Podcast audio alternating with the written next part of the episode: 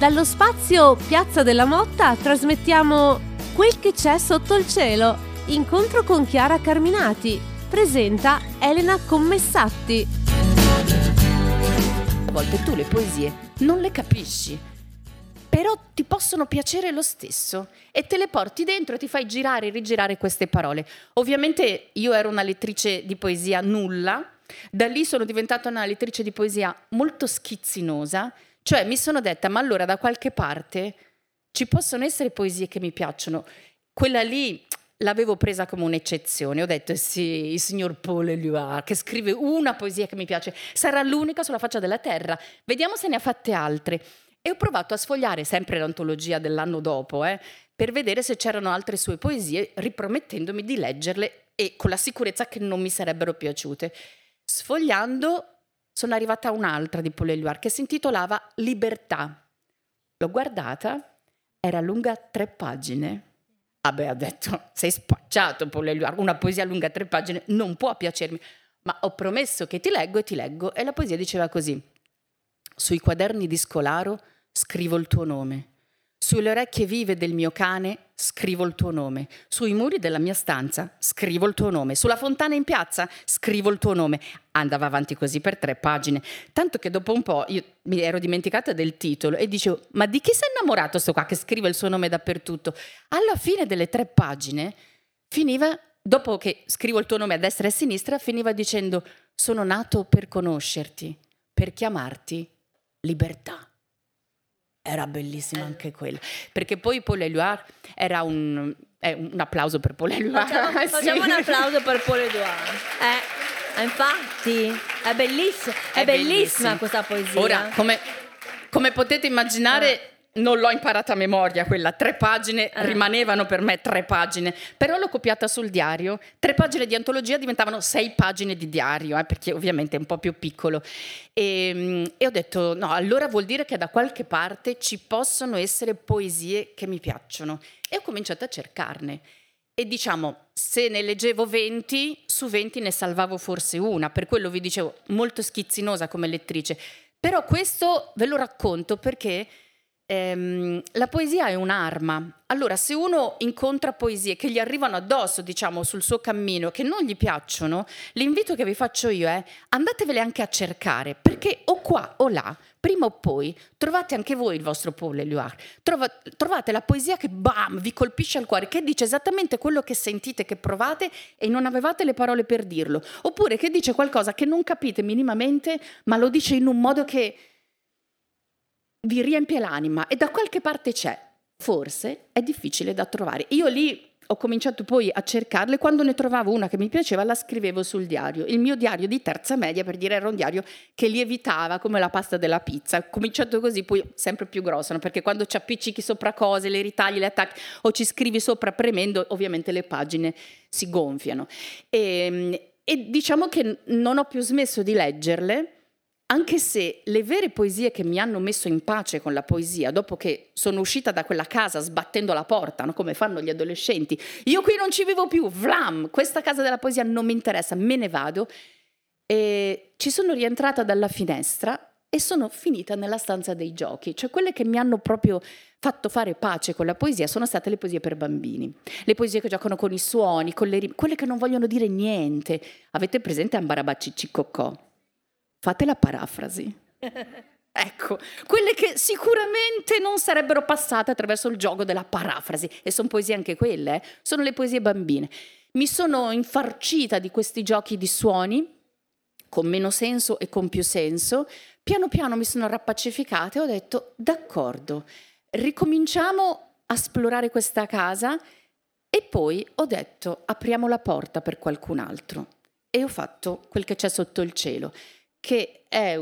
Eh no, raccontiamo questo progetto perché è un progetto importante, ma pro- è, come nasce questo libro, quel che c'è sotto il cielo e perché adesso tu dall'altra parte della... Sei de- anzi, sei dentro la casa, sei tu una casa stessa della poesia. Sì, non sono poesie mie quelle di cui vi stiamo parlando, è un libro eh, di poesie che io ho raccolto, sono andata a cercare, ho fatto un po' come facevo in terza media, cioè mm. leggo e mi tiro fuori quello che mi piace. Leggo i libri degli altri e quando trovo una poesia che mi piace la tiro fuori e me la tengo in un file separato del computer, in un uh, quaderno sulla scrivania, la tiro fuori, la, la attacco da qualche parte e sono andata a cercare tra le mie poesie mm. preferite e anche tra poesie che non conoscevo, perché ho anche esplorato autori di cui magari sapevo il nome ma non avevo mm. mai letto nulla pensando di accogliere i ragazzi nella casa della poesia con una, un taglio un po' particolare. Ho scelto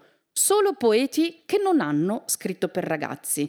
Questo l'ho fatto un po' per esigenza, nel senso che in Italia poeti per ragazzi ce ne sono pochissimi. Vale a dire che hanno scritto per voi, per la vostra età.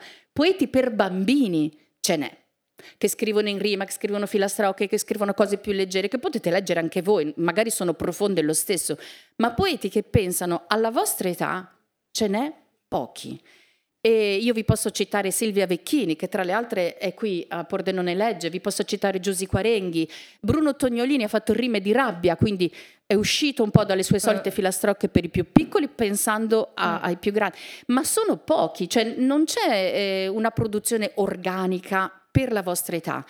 E allora, avendo io bisogno di poesie, perché poi incontro i ragazzi nelle classi, nelle scuole e voglio parlargli di poesia, gli voglio dire che la poesia è un'arma che non devono farsi portare via dalle mani, va cercata quella giusta.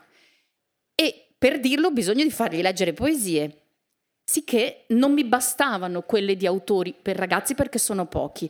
Ho detto, vediamo tra gli autori, che non è che abbiano pensato a voi nello specifico, hanno pensato di scrivere poesie, sono autori per adulti, sono autori che fanno parte anche della letteratura italiana come Penna e, e Gatto, o sono autori nostri, contemporanei, viventi, delle poesie che secondo me ai ragazzi potrebbero piacere. Mm-hmm. Alcune più facili, più giocose, altre sono più difficili, altre richiedono tempo richiedono di stare davanti all'oblò della lavatrice e mm, le ho organizzate secondo i quattro elementi, quindi acqua, aria, mm, terra e fuoco, però non sono poesie sulla natura in senso stretto, perché anche di quelle, tra la scuola elementare e la scuola media, io ne avevo fin sopra qua di poesie sulla natura. Sono poesie che parlano degli elementi naturali per parlare di noi, cioè come dire, parlo dell'acqua, ma se io mi guardo dentro, io oggi che acqua sono? Posso essere l'acqua del mare, io sono mare e, e già lì posso essere, posso essere, mare in tempesta, posso essere un mare di laguna, posso essere eh, un mare di quello che ti accarezza i piedi dolcemente, posso essere un mare degli abissi. Quindi vedete che anche soltanto dicendo io sono mare posso andare a specificare oggi che mare mi sento, domani magari sono un ruscello, dopodomani sono uno stagno e così parlo di me attraverso l'elemento naturale e questi poeti lo hanno fatto. Quindi io prima di tutto ho scelto che piacessero a me, poi che parlassero degli elementi naturali in questa in metaf- metaforicamente e poi che potessero, secondo me, essere apprezzati anche dai ragazzi. Mia scelta. Certo, facciamo un esempio che mi piace, perché è un libro cioè, che ha tante tante letture, tante sfumature e troverete sicuramente una poesia che vi piace. Io sono nella parte eh, del fuoco e mh, mm, è strutturato così. Chiara ha, eh, a proposito dello blog della lavatrice, lei ha eh, deciso di eh, mettere insieme le sue scelte di poesie e ha fatto degli intrecci con le sue parole nello blog della lavatrice, cioè diciamo che lei è, è dentro la lavatrice per mettere ordine. E lei scrive questo. Eh, quando l'amore arriva si va in fiamme, speriamo non al punto da disfarsi in cenere. Ma qual è l'amore vero? Quello che ti acceca e non ti fa dormire la notte? Quello che ti vuole per sé e basta? Quello che ti regala un abbraccio senza ragione? Quello rivolto a una persona precisa o magari a due o in, oppure invece a tanti? E in questa sezione ci sono le sue scelte di poesie. Io adesso vi leggerò la poesia di Vivian Lamarck che è molto molto brava e molto ehm, è, è, una poetessa molto bollosa perché è morbida è sempre stata molto morbida anche così come fisicamente come persona. Allora il mio primo amore il mio primo amore. Il primo mio amore il primo mio amore erano due perché lui aveva un gemello e io amavo anche quello. Il primo mio amore erano due uguali, ma uno più allegro dell'altro e l'altro più serio a guardarmi, vicino al fratello. Alla finestra di sera stavo sempre con quello. Ma il primo mio amore, il primo mio amore erano due, lui e suo fratello gemello. È carina, vero? Ma vedrete in questo libro, ognuno sceglie la propria. A me piacciono quelle che parlano d'amore, che sono quelle più così, appunto. Sì, c'è da dire che Eh, eh, eh. le poesie d'amore erano un rischio, Eh, perché eh. nella parte fuoco, sotto il fuoco, si parla del fuoco che fai con le travi anche, ma si parla del fuoco come rabbia e il fuoco come passione, no? Questa viene fuori dalla sezione fuoco-passione. Però poesie d'amore ne hanno scritte a quintali nel mondo e non sempre sono... Cioè, tendono le poesie d'amore o a essere molto sdolcinate, Sì, un po' miele, miele. oppure a essere... oh, cioè l'amore infelice. Eh, Ah, poesie di amore felice poche. Perché? Eh. Probabilmente quando uno ha l'amore felice altro da fare che stare a scrivere poesie. Esatto. Perché esatto. se è l'amore felice. Quando invece l'amore è infelice, sei non corrisposto, ti hanno appena mollato, che cosa fai tutto il giorno? Scrivi, però sono tutte dolenti quelle poesie lì. Allora sono andata a sceglierne questa che è di amore ironico, cioè che, che ci si possa guardare i propri innamoramenti Eh. anche no, con un piccolo sorriso, questa che si innamora dei due gemelli, dopo esce sempre con uno, ma l'amore erano in due perché erano gemelli identici. E- oppure quella, l'altra che, che le è lì vicino, che ho scelto perché è di un autore che normalmente non associamo mai alle poesie d'amore, che si chiama, non so se l'avete a scuola già incontrato, Giuseppe Ungaretti. Giuseppe Ungaretti, cos'è la parola che ti viene subito vicino se l'avete già visto? Mm? No, Ungheria per associazione con il nome, ma l'avete studiato a scuola, l'avete già non, fatto? non l'avete ancora fatto? No. Giuseppe Ungaretti, guerra. Eh. Sono sempre, ovviamente l'ha vissuta, era un poeta soldato, ha vissuto delle cose eh, tragiche e inenarrabili, è ovvio che molto di quello che ha scritto sia legato a quello che ha visto e vissuto. E nessuno pensa che però sia anche innamorato questo poeta. E quindi ho scelto una sua poesia come poesia d'amore, oppure una che non è veramente, ho un po' imbrogliato. Eh, c'è una, io la chiamo una poetessa che si chiama Sabrina D'Alessandro, che raccoglie parole antiche che non ci sono, che non si usano più, parole meravigliose che hanno un suono stupendo e, eh, e le fa rivivere. E poi, per esempio, questa parola ha scelto favilluto. È una parola che esiste in italiano, però non si usa. E ha scritto questa piccola cosa, sono solo due versi che dice favilluti come draghi infuocati sono i cuori di due innamorati. Fine della poesia. Tu la mandi a memoria e hai imparato una parola in più, una parola antica che possiamo ricominciare a- ad accendere continuando a parlare di fuoco. Ci sono tante sezioni, parliamo della sezione acqua ad esempio, perché ehm, raccontiamo del perché hai scelto, ci sono molte poesie anche qui che potete scegliere voi.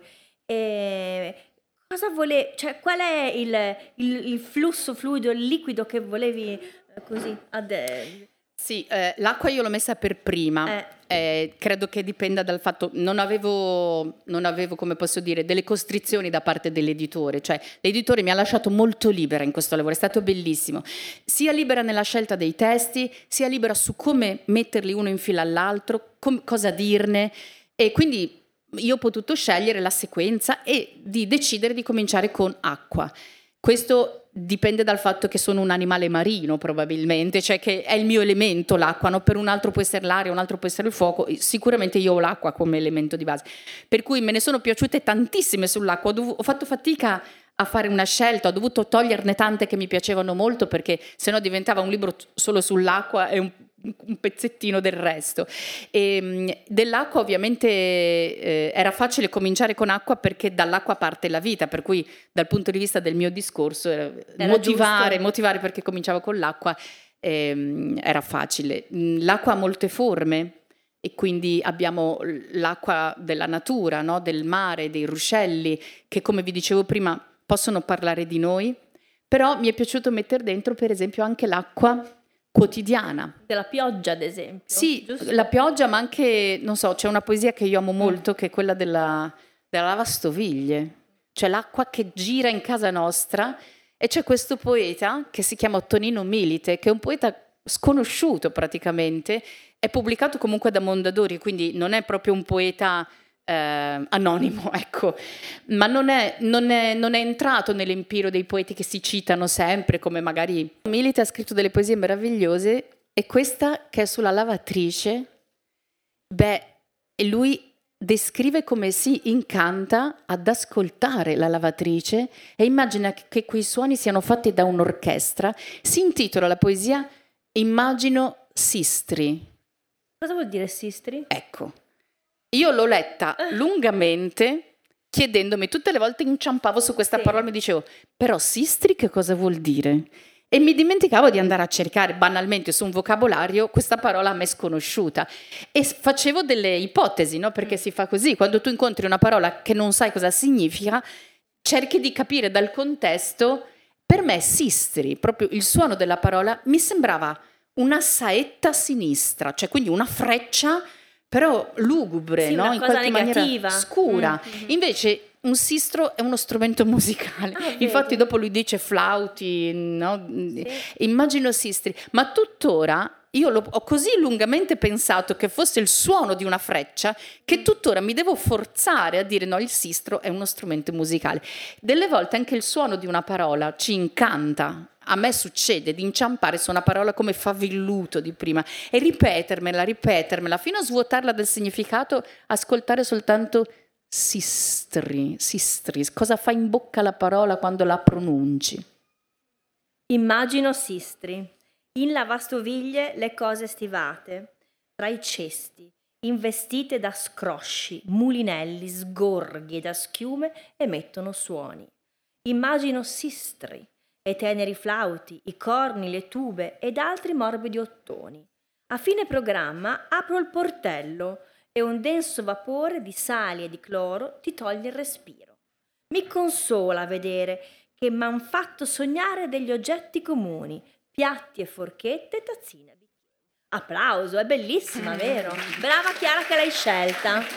Ma raccontiamo ai ragazzi perché è stata Chiara a dire all'editore, a suggerire all'editore, facciamo un libro così, è vero che hai proposto tu questo? Sì, per la ragione che vi Eh. dicevo prima, cioè il mio compito oggi, oltre a scrivere, è anche incontrare molti insegnanti per dire loro non fermatevi al libro di lettura. Se volete aprire la casa della poesia a bambini e ragazzi, non sarà attraverso le scelte che qualcun altro ha fatto per voi. Dovete farle voi le scelte per i ragazzi che conoscete, perché voi ragazzi siete tutti diversi. Io non posso sapere, non vi conosco nemmeno, non posso sapere se c'è una poesia tra quelle che ho scelto che vi potrà piacere. La vostra insegnante e il vostro insegnante vi conoscono meglio, quindi potrebbero avere delle idee, ma la sicurezza non ce l'hanno nemmeno loro. E quindi, in qualche maniera, possono raccogliere, scegliere loro delle poesie da proporvi chiedendovi cosa dici di questa, ma non tanto di con le tue parole cosa dice la poesia, ma proprio che cosa ne pensi, che, cosa, che effetto ti ha fatto, ecco. Ti è piaciuta, non ti è piaciuta, ti è rimasta in mente, ci hai ripensato. Per far questo bisogna andare a cercarne, leggerne. E quindi io volevo uno strumento che servisse innanzitutto a me e poi anche a chi vuole occuparsi di poesia o è curioso di, così, di leggerne, di leggere quelle che sono piaciute a me, perché poi io non ho voluto fare un'antologia del Novecento, io lo dico, lo ammetto, tanti poeti non li ho messi perché non mi sono piaciuti. Eh, per fortuna Altri non li ho messi perché magari non ci sono arrivata, non li ho conosciuti, è un'antologia che si può ampliare. Se io devo dire cosa vorrei da questo Eh. libro, veramente, io vorrei che fosse fatto come un quaderno ad anelli. Questo è un mio sogno, un libro da cui tu puoi staccare una pagina e portarti via quella, perché magari è l'unica che ti è piaciuta in tutto il libro, o perché te le vuoi guardare una alla volta. Ovviamente un libro è rilegato, le pagine stanno tutte insieme. E l'idea che uno si fa, perché siamo abituati a leggere i romanzi, è che tu prendi questo libro e quindi te lo devi leggere da pagina 1 a pagina non so quante ne ha, 85. Non è così. Un libro di poesia si legge aprendo a caso, te lo puoi permettere. Puoi aprire e dire, leggo questa. Se è una raccolta dello stesso poeta, puoi prendere un assaggio della sua voce, in questo caso un'antologia, ti puoi dire, beh, che cosa ha scritto di altro questo Umberto Fiori di cui ho letto Sospiro e mi è piaciuto e poi te le vai a cercare. Ma puoi andare avanti, indietro, leggere pagina 50, leggere una pagina 2, leggerne una, leggerne 10 a caso. Oppure puoi decidere di seguire l'ordine che ho voluto fare io e andare effettiv- effettivamente nell'ordine in cui le ho messe. Ma non si è obbligati, come in un romanzo, a leggere dall'inizio alla fine, perché ogni pagina è un microcosmo, è un piccolo universo che può stare autonomo, come un foglio di un quaderno ad anelli che puoi staccare. E una delle cose che non abbiamo detto, ma vi faccio vedere così, il libro è illustrato molto. Ah, adesso ne, infatti, raccontaci delle illustrazioni. Eh, le illustrazioni, diciamo, a me piacciono molto, mi piace che sia illustrato. Dovete però sempre immaginare che il testo è stato pensato dal poeta per una pagina bianca. Dopo parliamo delle immagini. Una pagina bianca cosa significa? Che quando io leggo, siccome il testo ha questa forma qua, va a capo in un modo strano, che la prosa non fa, i romanzi non fanno, va a capo prima di essere arrivato al margine e dici, ma questo poeta è uno sprecone, perché non ha usato tutta la carta a disposizione, che sappiamo che la carta costa oggi in particolar modo, perché ne ha sprecata tanto andando a capo e mettendo così poche parole su una pagina? Stiamo trasmettendo quel che c'è sotto il cielo. Incontro con Chiara Carminati presenta Elena Commessatti. La ragione c'è, non ci si pensa, ma la ragione sta nel fatto che i poeti scrivono col nero, cioè con le parole, diciamo, e scrivono col bianco, con le pause, con i silenzi. E quando noi le leggiamo, quelle pause, vanno lette anche quelle. Questa poesia qui, che è di Sandro Penna, sentite cosa succede leggendo la pausa e cosa succede non leggendola. È una poesia bellissima sul mare, molto semplice, che dice Il mare è tutto azzurro, il mare è tutto calmo, nel cuore è quasi un urlo. Dei versi che sono delle frasette da scuola elementari, pensierini. Il mare è tutto azzurro, il mare è tutto calmo, come se di, fronte a quell'immensità non si potesse dire altro. E poi cosa fa? Fa così. Nel cuore è quasi un urlo tu lì ti fermi e senti l'urlo. E l'urlo per noi è una cosa di allarme. Quindi il nostro cervello registra urlo uguale allarme, uguale dolore, uguale mm, emergenza. Dopo vai a capo e dice di gioia, punto. E tutto è calmo. Quindi è come se chiedesse al tuo cervello, prima di far partire il segnale di allarme, che dice nel cuore quasi un urlo, pausa, di gioia. E poi ti dice: No, cala, niente allarme. L'urlo forte, potente, che ha tutto quel bianco dopo, per cui tu l'hai sentito a lungo, è di gioia. Ed è così, ed è, ed è, veramente è bellissima questa poesia e anche il tuo modo di applauso a Chiara Carminati, lo facciamo. eh, sì, veramente. Ma, ma, ragazzi, ma voi le leggete le poesie? Leggete poesie? È vero che non leggete poesie? È importante saperlo. Ma nelle antologie ci sono le poesie? Sì. Domando. Agli insegnanti ci sono le poesie nelle antologie, giusto? Non ci sono solo quelle, è questo eh. che bisogna mettere vicino. Eh, eh, eh. E Chiara, senti, ehm, alla fine di questo lavoro, che cosa ti è piaciuto di più? Eh, di tutto il lavoro che hai fatto, trovare una nuova poeta, eh, come l'hai strutturato, parlare attraverso le immagini, perché parliamo dell'immagine di Carla Manea, è, è una scelta, è vero, la poesia un, nasce su un foglio bianco, nasce con la pausa, nasce con i silenzi. A volte forse non piace che ci sia un'illustrazione, perché è come quando vedi un film, il film è quella roba lì.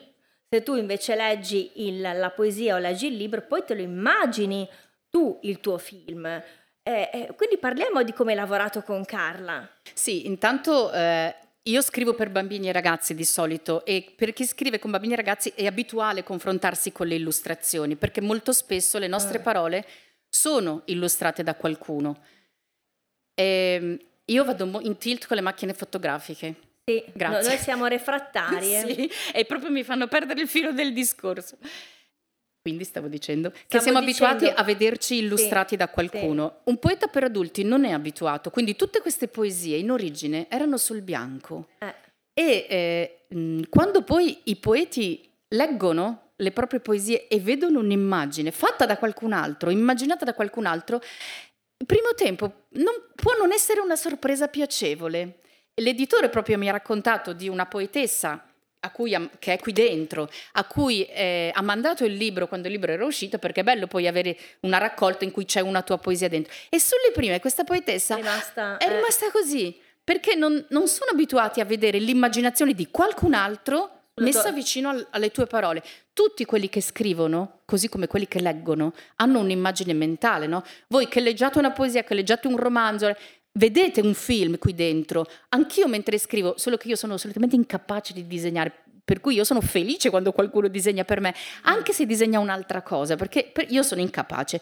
Ma capisco che il poeta che vede qui dentro, poi se lo trova disegnato come se fosse un'unica interpretazione E magari non è d'accordo. un momen- magari non è d'accordo, ha un momento di sbandamento. Carla Mania è stata molto brava perché non ha chiuso i significati, cioè non ha detto la- questo questa è l'illustrazione, punto, è il disegno della poesia. Ha fatto del- delle illustrazioni che sono molto come dei sogni delle volte, per cui puoi andare da una parte, puoi andare dall'altra, ti lasciano un po' di movimento e questo aiuta in realtà le poesie e non è, diffi- cioè non è facile. Illustrare poesia io penso che sia la cosa più difficile in assoluto, proprio perché una poesia più è bella, Più non ha bisogno. no, o più contiene Eh, eh, significati eh, diversi, cioè a me Mm. dice una cosa, a Mm. qualcun altro dice Mm, un'altra cosa. mm, mm.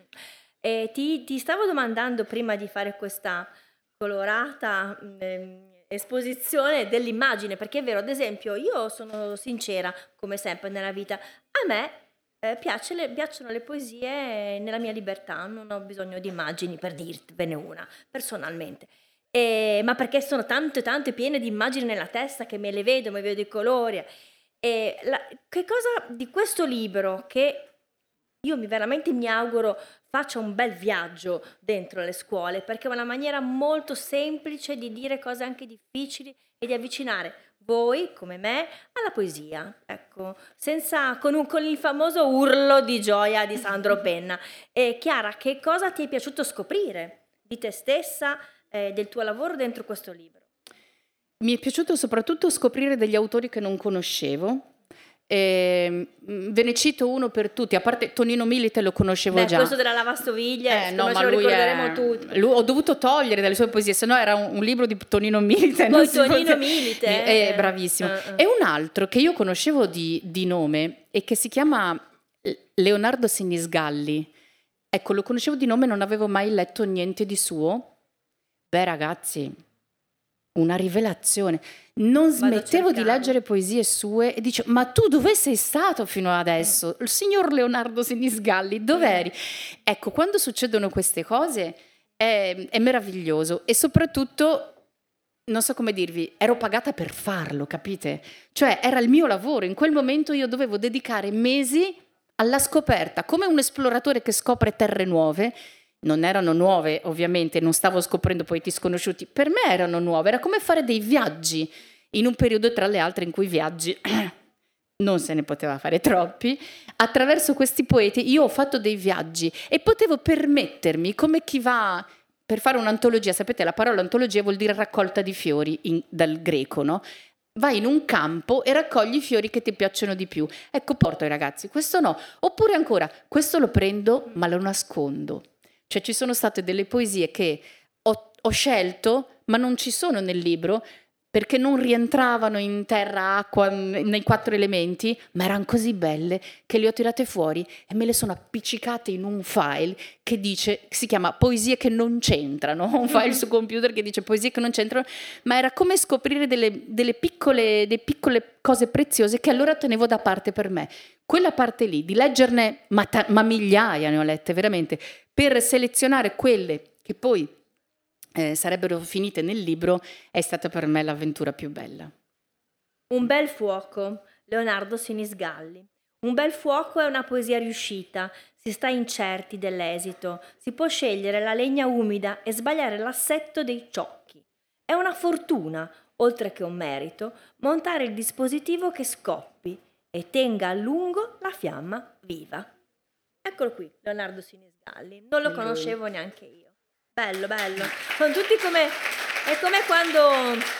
Insomma, loro sono... I ragazzi sono mo- molto avvezzi alle canzoni, alle strofe delle canzoni. eh. Quindi è, c'è questo tipo di... È una musica la poesia. E siete abituati a- a- alle canzoni Sì, più... tra le ecco. altre, raramente queste hanno la rima.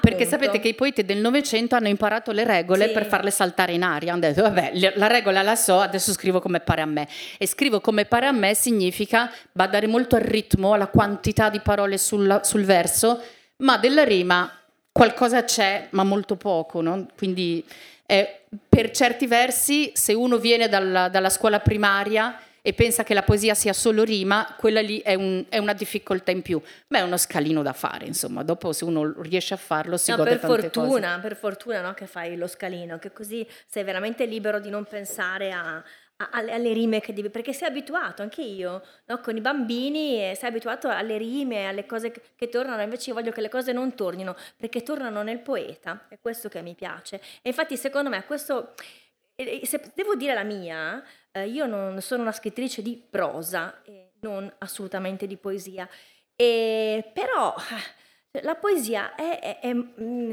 ha un grado di armonia così bello ed è soprattutto è facile perché c'è poco e davvero è un vestito, poi con con sopra la poesia ci puoi dipingere tutti i vestiti che vuoi ed è molto, ti dà un grande senso di libertà e anche fai meno fatica pa- paradossalmente rispetto alla prosa, quindi benvengano i poeti per i ragazzi perché poi i ragazzi ci colorano il mondo intorno. C'è una poesia bellissima con cui eh, Chiara chiude questo libro, che è di Luigi Naci, che è bravissimo.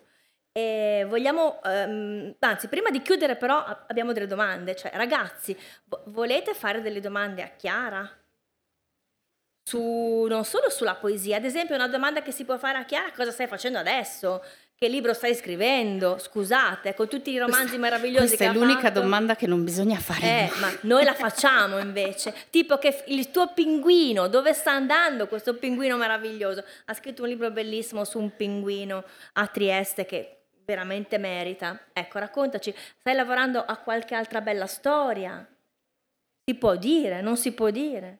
Non si può dire? No, allora, sì, come sto face- sono nella fase della ricerca. come se non mettiamola così. l'avessi chiesto, va bene? Sono Eh. nella fase in cui Eh. non si può dire niente, anche perché c'è un signore con la telecamera là dietro. Non sta riprendendo a lei perché appunto eh, sempre, sono sempre No, no, ma non abbiamo, cioè, lui non ha fatto nessuna foto. Ma a me, anche se sono spente, mi danno noia, capito? È l'occhio del ciclope che non posso vedere. Infatti l'abbiamo fatto andare via il signore. Vedi, ha detto che non stava facendo niente, ma intanto è andato via. Eh sì. No, eh, io sono molto mm, eh, come si può- scaramantica, no? siccome Sì. sono in un momento della scrittura che non è ancora la scrittura. Eh, allora è meglio non ma è ancora no. alla ricerca, sto tirando, è per un nuovo romanzo, ma sto, sto inseguendo delle piste, sto inseguendo i personaggi e piano piano mettendoli insieme. Se dopo non sono questi sarebbe un annuncio deluso e Allora- quindi qualcosa bolle in pentola, ecco, lasciamo Allora così. ci ritroveremo qui, no? Il prossimo anno e nel tempo futuro a parlare di quello che è successo. E raga- eh, i- i- i vostri insegnanti hanno delle domande per voi? Fatevi riconoscere, insegnanti. Abbiamo l'occasione di incontrarci anche su se avete delle curiosità siete? in generale potete... dove siete? Io guardo, è così. Guarda tipo. che c'è lui che ha una domanda. Ecco, ecco il nostro insegnante. Come si Gra- scrive un romanzo? ok. Allora, in questo mo- domandone. un domandone. In questo momento, io che sono persa nel dover cominciare, ti posso rispondere, non lo so, ti prego, aiutami, dimmelo tu. Perché ogni romanzo è una cosa diversa, no? non, non c'è una regola e soprattutto ogni autore ha i suoi riti, ha le sue strategie per cominciare, se non altro. Ne hai un'altra di fila. Bella domanda. Guarda, bravo. Cioè, la ripeto ad alta voce. Come ti chiami? Come Ria. ti chiami? Riyad. Ria. Eh, è una domanda, ma sai perché ti dico bella domanda? Perché uno pensa che le due cose, no? A me piacciono i romanzi, a me piace la poesia. Invece hai ragione, un romanzo può essere una poesia e una poesia, poesia può essere un romanzo. Adesso io ti cito, non so se ti ricorderai questo titolo, da tenere in mente per un po', un romanzo poesia che si intitola Amo quel cane. È un libro meraviglioso che è stato pubblicato anni fa e poi non si trova più, ma eh, l'editore sta per ripubblicarlo, per quello dico aspettate, abbiate pazienza qualche mese fino a primavera. Amo quel cane è un romanzo scritto andando a capo.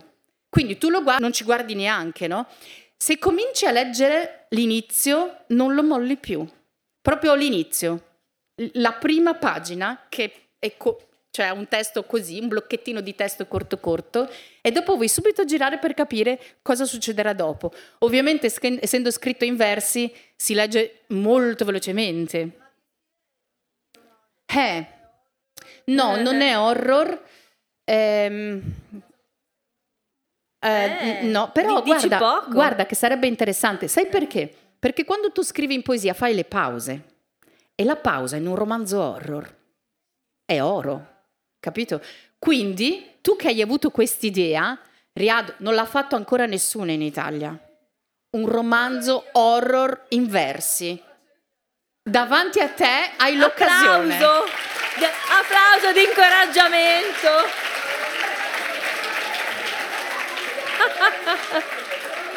Io lo aspetto, ti prego solo mandamelo, cioè quando hai scritto la bozza, prima ancora che sia pubblicato, fammelo leggere che io non vedo l'ora. Bene, bene, bene. Allora, cosa vogliamo fare adesso? Io ci tengo molto a leggere la poesia di Luigi Nacci, e però anche quello che Chiara scrive nell'accompagnare la fine di questo libro che poi è all'inizio del prossimo, perché è vero, questa è un'antologia che secondo me andrà avanti, eh, andrà avanti, sì, no, non, ti, ti, piace o non ti piace l'idea che vada no, avanti? È un, è un lavorone, eh, quindi... mi piace, a me piace. nel mi, tempo. Nel senso che mi piacerebbe se potessi dire che tra un po' di anni ci fosse nelle scuole un'antologia di questo tipo divisa in più parti dove c'è proprio una, una, grande dedica d'amore alla poesia e secondo me una grande dedica d'amore al, alla, all'amore per la parola perché è questo quello che fa Chiara. E gli insegnanti sono qui e lo fanno per professione, ma gli, i ragazzi, cioè, qual è il, il senso della, del, dell'usare più parole possibili? E lo insegno anche a mia figlia e anche nel mio lavoro, avere tanta libertà, più parole sai, più il tuo mondo è libero, più il tuo mondo è ricco di cose e di significati e di modi in cui poterlo rappresentare. Quindi è una ricchezza pazzesca, non costa niente imparare più parole possibili o parole che dicono la stessa cosa con le sfumature. E il lavoro che fa Chiara è questo ed è un lavoro importante per gli insegnanti e per i ragazzi.